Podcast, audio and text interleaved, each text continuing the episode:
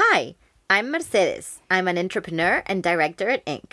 And I'm Vera, a clinical psychologist and chief people officer at Abstracta. And this is The Everything Else, a podcast about soft skills for a meaningful life.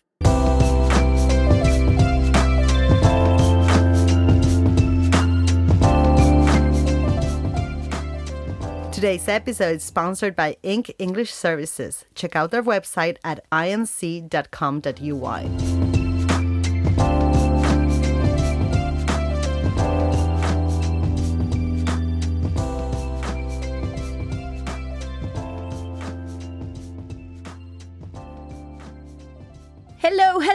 and welcome to episode four of The Everything Else. I hope you guys are doing well. I hope you're ready because we have an awesome show lined up for you. There's Vera, there's me, and we're talking about interculturalism, biases, and diversity. Sounds like a plan, right? Yeah, and if you just landed on this episode, I recommend going back to episode three now or after finishing this one because we where we talked about communication, and I think it's going to come in as a prequel because many of the topics are like a good intro to the topics we're touching today. Yeah. All right. I'm I think I'm ready to get this party started. What about you, Vera? I sure am. All right, knock yourself out. No. Just kidding. Let me get you started. So, in episode three of The Everything Else, we talked a lot about the concepts of personal worldviews, how we could talk about culture as these glasses through which we see the world. And we mentioned that these cultural differences exist among very small groups, right? So we can assume that any group, whether it is at work, at school, or even my family, by definition is multicultural and therefore diverse, Yeah. right? Can you throw me a definition of interculturalism?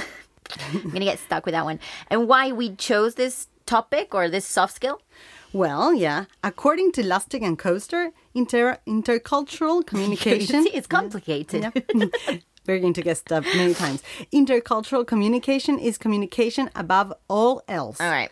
That means it's a symbolic and contextual process in which people from different cultures create shared meanings. Mm-hmm. Saying intercultural refers to how these diverse worldviews interact. All right. So, in other words, the way we put it in episode three, it's how we build and cross bridges to connect with others. And this bridge building is a skill we can definitely improve, mm-hmm. right? Yep, I agree. Inter interculturalism is just that, right? The communication we talked about, assuming people have biases, but challenging and going beyond the tendency to segregate within cultures. In essence, it's based on the recognition of both the differences and the similarities between cultures. Totally. And this idea focuses on the cross cultural dialogue to create shared meaning. I really like that description of shared meaning. And I think it perhaps it helps to see this as an evolution from the idea of multiculturalism, which is sort of a thing of the past now, right? Because it had like this implicit connotation of safe distance between cultures. But here we're talking about integration, right? It's based on contact. Now, aside from language, which is the most obvious gap, intercultural communication focuses also on social attributes, thought patterns, and, and power structures. Yeah, and that worldview we spoke about so much last in last episode. Understanding another worldview or culture is understanding how and sometimes why different people act, communicate, and perceive the world around us differently, right? Yeah. And part of this self segregation we were mentioning, like we need to challenge this because this is an essential element of culture. This configuration of invisible boundaries. This has always existed, right? This Definitely, us yeah. versus them idea. And this clash between different groups of people are a result many times of our own biases, which can be conscious or unconscious, but these biases are there because they just happen. They are like shortcuts our brains have, and we can't deal without them. All right, hold up, because um, I want to go into a bit more more detail about this because As in everything we talk about in this show, I feel that we tend to think that this is something that happens to other people, right? I don't have biases. He has biases and prejudice. That's why it's such a blind spot, right? Because I'm not aware of it. And we all have biases. It's impossible not to, right? And neuroscience tells us that a bias is a very subtle cognitive process that starts in the amygdala, which is a part of our brain. And it processes so much, like humongous amounts of data, so much so that in order to survive, it needs to categorize the data and make in- inferences. Yeah. So these mental shortcuts that you mentioned, they sort of make it faster and easier for the brain to sort through all of this data. Yes, and these are biological mechanisms that have played a crucial role to our survival and our own evolution as a species. So now that these same mechanisms also can lead to what is now being called a mind bug. Yeah. They, it's being referred as an ingrained habit of thought that leads to errors in how we perceive, remember, reason, and make decisions. Can, can you give me an example of this? How do we see this in everyday life, these mind bugs? Well, because even before I utter a word, my brain has already been putting together lots of information of the other person. And with that, jumping into assumptions, these um, assumptions are exactly that assumptions that should be challenged. Yes. It's prejudgment. It's previously conceived ideas of what the other person is like. Yeah. So this can be based on anything. Maybe we think of different religious differences like religious, social, ethnic, but educational backgrounds. Like these are the obvious ones. But it can be virtually anything. Yeah. And what is mind blowing, at least for us in our talks, is how these ideas trigger others and sometimes the noise becomes so big that communication between the different parts becomes difficult, if not impossible. Yeah, because you're looking like for patterns. Yeah. So individually, we have these biases, right? And culturally, we have them too, because cultural groups have collective biases. now, the interesting issue is when we talk about collective uh, biases and culture. What do, what does culture mean today when the physical boundaries are so blurred? What does culture refer to exactly when, like, a friend of mine in Prague drinks Uruguayan mate because of its antioxidant attributes, and someone in like, Alabama has a K-pop band, right? The the internet, social media, globalization, it's shifting cultural perceptions and the definition even of culture. Totally. Like functional groups create culture also, not just countries or religions. Think accountants within a company, people working in IT, teachers. Yeah, if people mm-hmm. saw the memes that we share in our teachers group at Inc., they would have no clue what we're talking about. And that's exactly it. It's not just about jobs. It can be any particular culture of a company, it can be a social or political group, vegans, feminists, environmentalists. Some religious or political groups can generate culture too. Not because of their particular beliefs, but because people in these groups are spending more time together. They are with people who agree with them. They are organizing meaning in this way. And what's amazing for me, at least, is that these functional groups often mean that you have more in common with people of another country than from your own. Like if I'm a gamer, which I'm not, as anyone who knows me slightly knows. Um, but if I am a gamer, that will unite me even closer with another gamer from India and possibly much more than with a non gamer from my own country, right? Right. Now, this is not just about what we do, right? The, the, the point is the people within one boundary communicate differently than with people from outside the boundary. They Yeah. create this common language, the Jokes, jokes, yeah. the jargon, right? Habits, ways of working, you name it. And, and we react quite predictably when confronted with new cultures. Uh, in fact, Milton Bennett, he's a famous American sociologist, he created the DMIS, which is a model of intercultural sensitivity, as a framework to explain the reactions of people to cultural differences, and as a way to describe intercultural competence, which is a thing, right? And Yep. it's a soft skill that we're discussing today. So he organized um, these observations into six stages of increasing sensitivity to cultural differences. Now, you guys can Google the specifics if you're interested in the details because there, there are a lot of details. But in essence, there are basically two groups of people, right?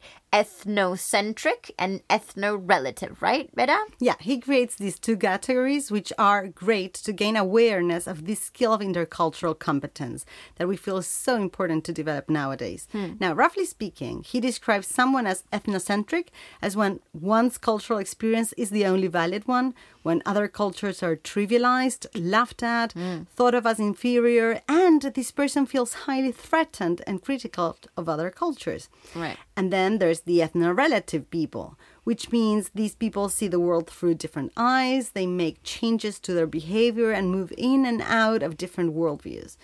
They are aware of the differences, but can also see the similarities. They remain flexible, they can change those glasses we spoke about in episode 3 and have a more empathetic view. Yeah, or at least like peep through, like peep peep over the glasses. Well, the thing is exactly the level between these two. So this is it's true though because what what moves us uh, or is life changing about really coexisting with any culture in any format, at least for me, is the realization that our norms and customs, which we thought were set in stone or were objective, they're they're not. We're biased, and as you mentioned before, it's good to challenge them. And dare I say that the only way to actually challenge them is through diverse settings. Yep. Now, before we trivialize this and make this black or white, good or bad, as most things are seen nowadays, I Mm. feel I need to warn everybody that this ethno relativity is easier said than done. Yeah. And what may come as supernatural in some contexts, it might not in others. Yeah, I feel like I've been through all of the stages depending on who's in front of me. And in some contexts and, and some cultures, it's been very, very difficult for me to move through the stages. I'm like stuck in Yeah. Stage And one. because this happens all the time, whether we regard it as a macro level or we analyze this in interactions in much smaller groups, like families, social cliques, or in organizations. Mm. But like with languages and culture, we need both of these forces to strike a fairly healthy balance. Because there is a force that is reluctant to change, the one that hangs more on what it was like, and the other one, the one that embraces change, that immediately projects into something new. Yeah. This balance, exactly what this balance looks like for each of us, will be personal. It varies even with age or with culture or with context. Mm. Now, broadly speaking, as it always is the case when we talk about cultures, yeah. but some cultures are more open to change in general, while others are more reluctant to it. Yeah, and, and it's one thing to travel for business, for example, and make some short term changes to communication or behavior if you're just having like one conversation with somebody so that you can participate appropriately in a cross cultural encounter.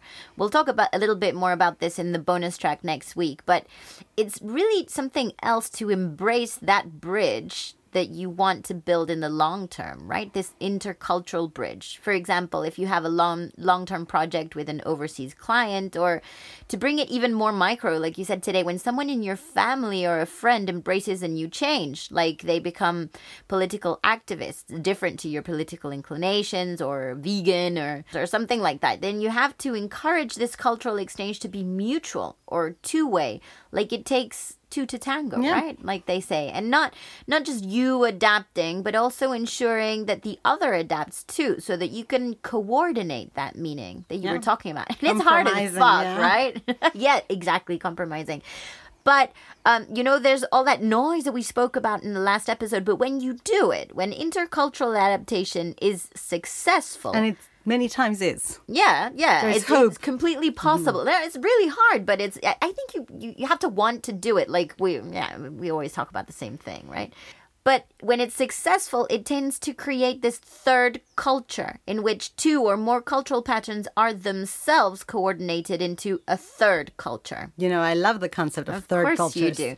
Because like me, you're a third culture kid, you know, and you don't belong only to one place like you described yourself. And this this doesn't only happen if you lived abroad. It happens in companies. Like at Inc, for example, we have people from like eight different nationalities. And this third culture would be like the Inc culture that we try so hard to create. It must happen at Abstracta, right? Working with people from all across the country and overseas. Yeah, what happens at Abstracta for me is frankly fascinating because we're constantly working on what our culture is. Because culture, you know, is something that happens as a result of our actions, our everyday interactions. It's not the banners on the wall.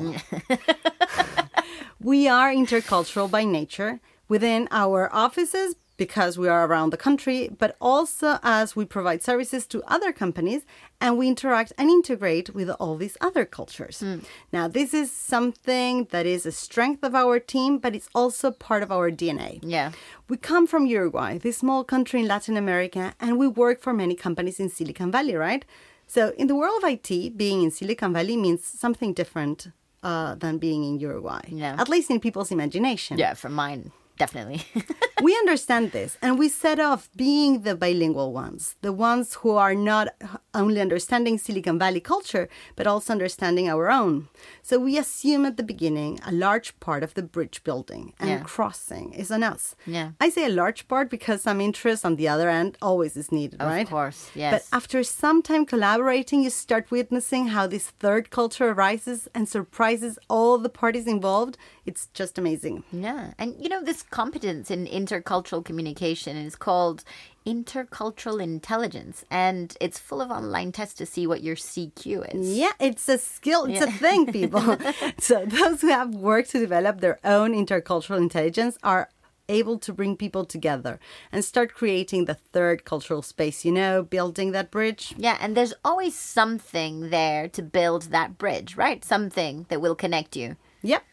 You know, I enjoy quoting, and Oh, there's this. no! yeah, there's a famous quote by Terence. He was a former slave in Roman times.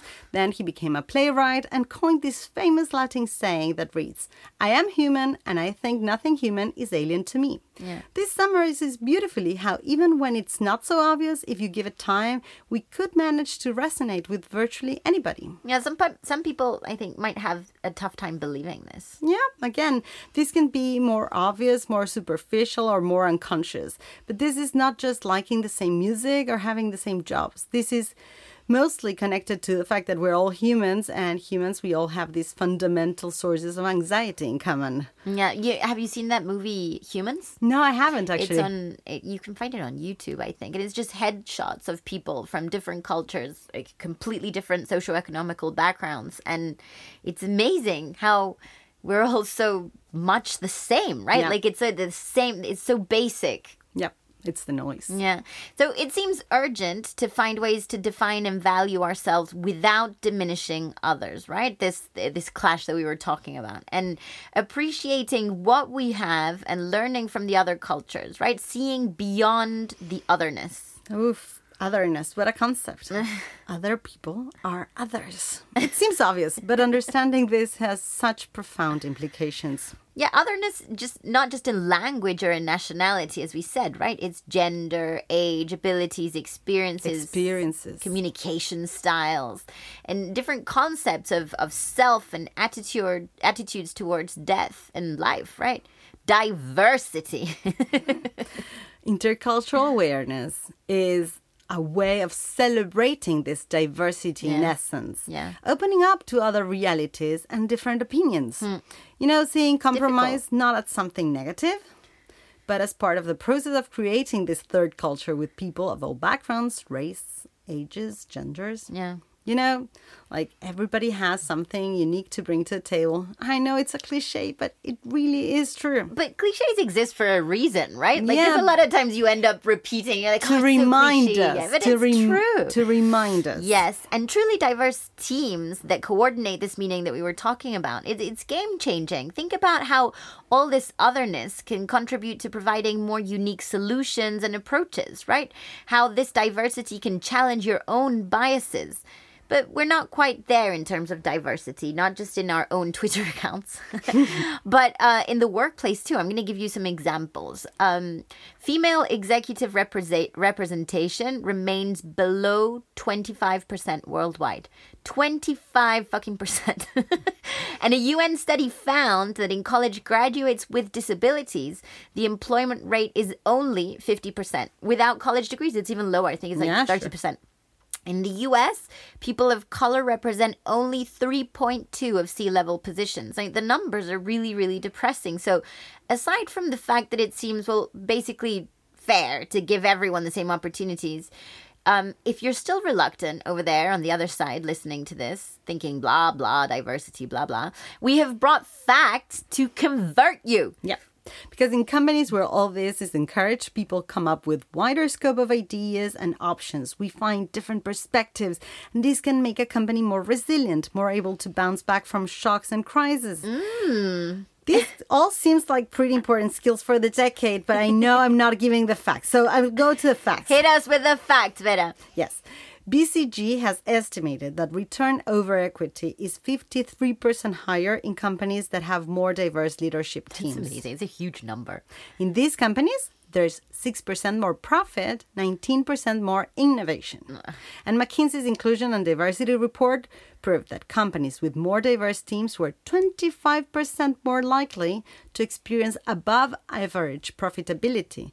And in general, have a tendency to financially outperform non diverse companies. I wanted to read this exactly the way it's said in the report because I, I want you to really get this. It's a bit, the numbers are amazing, and you know what? I can't I can't help but think about tech companies in this sense of diversity, right? It seems essential that those who are building our technological future and AI have as diverse a background as possible to provide these other perspectives, right? Yeah, well, technology refers to tools, right? Tools maximize our possibilities. Now, the interesting thing here is that these tools are built by humans. Mm-hmm. And if those involved in the processes are not so good in this interact, intercultural competence Yeah. and are not aware of their own biases and glasses through which they see the world and how relative these are, whatever it is that they create, it's going to replicate them. Yeah. And this doesn't end in creation of the tools. It's also relevant for the implementation of the tools, how it's used. Yeah, and we can see examples of of this uh, of these fails in facial recognition apps, right? Which fail when minorities use it, and biases that show up in AI related to gender or race in the selection of CVs and interview processes, right? It's basically replicating the biases of those who are coding. I'm not I'm not going to say my own or designing, or them. designing. I'm not going to say my own biases about who those people are. No, because we all have biases. So we seem to be running out of time. So can we answer our two questions just as a sort of summary? Why is interculturalism and diversity important for business owners to take into account? Well, I think the numbers we just presented are stronger than anything we can come up with. Yeah, so diverse companies have 53% return over equity, 6% more profit, 19% more innovation. And remember, diversity makes your company 25% more likely to experience above average profitability. Do it for the numbers. All right. Uh, why would it be important for me as an individual? Well, diversity is a part of life. And I know that at times of social media, its algorithm and mechanisms seem to operate as an echo chamber where diversity fades away. But Yeah. beyond that, remember what happens in the real world when you go to work, when you go on a date, when you need something from somebody, you will always need to interact with somebody who is different from you. I definitely think that this has been very important throughout history, but now it's more relevant than ever because we are exercising and becoming better in this coexistence. Will be good for you. Exercise this tolerant muscle. For those who are closer to you, this will be good, and eventually, this will be important to live in a more tolerant community because definitely. mutual respect always seems best. Ah, Spot on. You you you rock. so with all this in mind, I am gonna send you guys homework. Um, it's just thinking homework, right? So don't freak out. Yeah. I want you to imagine you're talking to somebody you don't know about your country. How would you describe your culture? What things would you talk about so that he or she becomes well prepared for interacting with somebody from your culture? And the second one is imagine you have a boyfriend or girlfriend and you are going to meet their parents. What would your partner say about you to warn the parents or the family? In other words, which labels do you carry? Uh, what are those things that people see in you right away? I think this exercise might help us to identify our own biases. What do you think, Vera? Yeah, and what people see of us, the noise that we are transmitting. Yeah. Well, that was quite a handful. Yep. well, I hope you guys do the homework. We look forward to hearing your comments in the form of uh, whatever comments, comments on our stories, audio messages, emails, anything that you send us, we love. Um, Bonus track with tips on this will be out next Wednesday, and I hope you enjoy that too. Please be tolerant meanwhile. Thank you. Bye.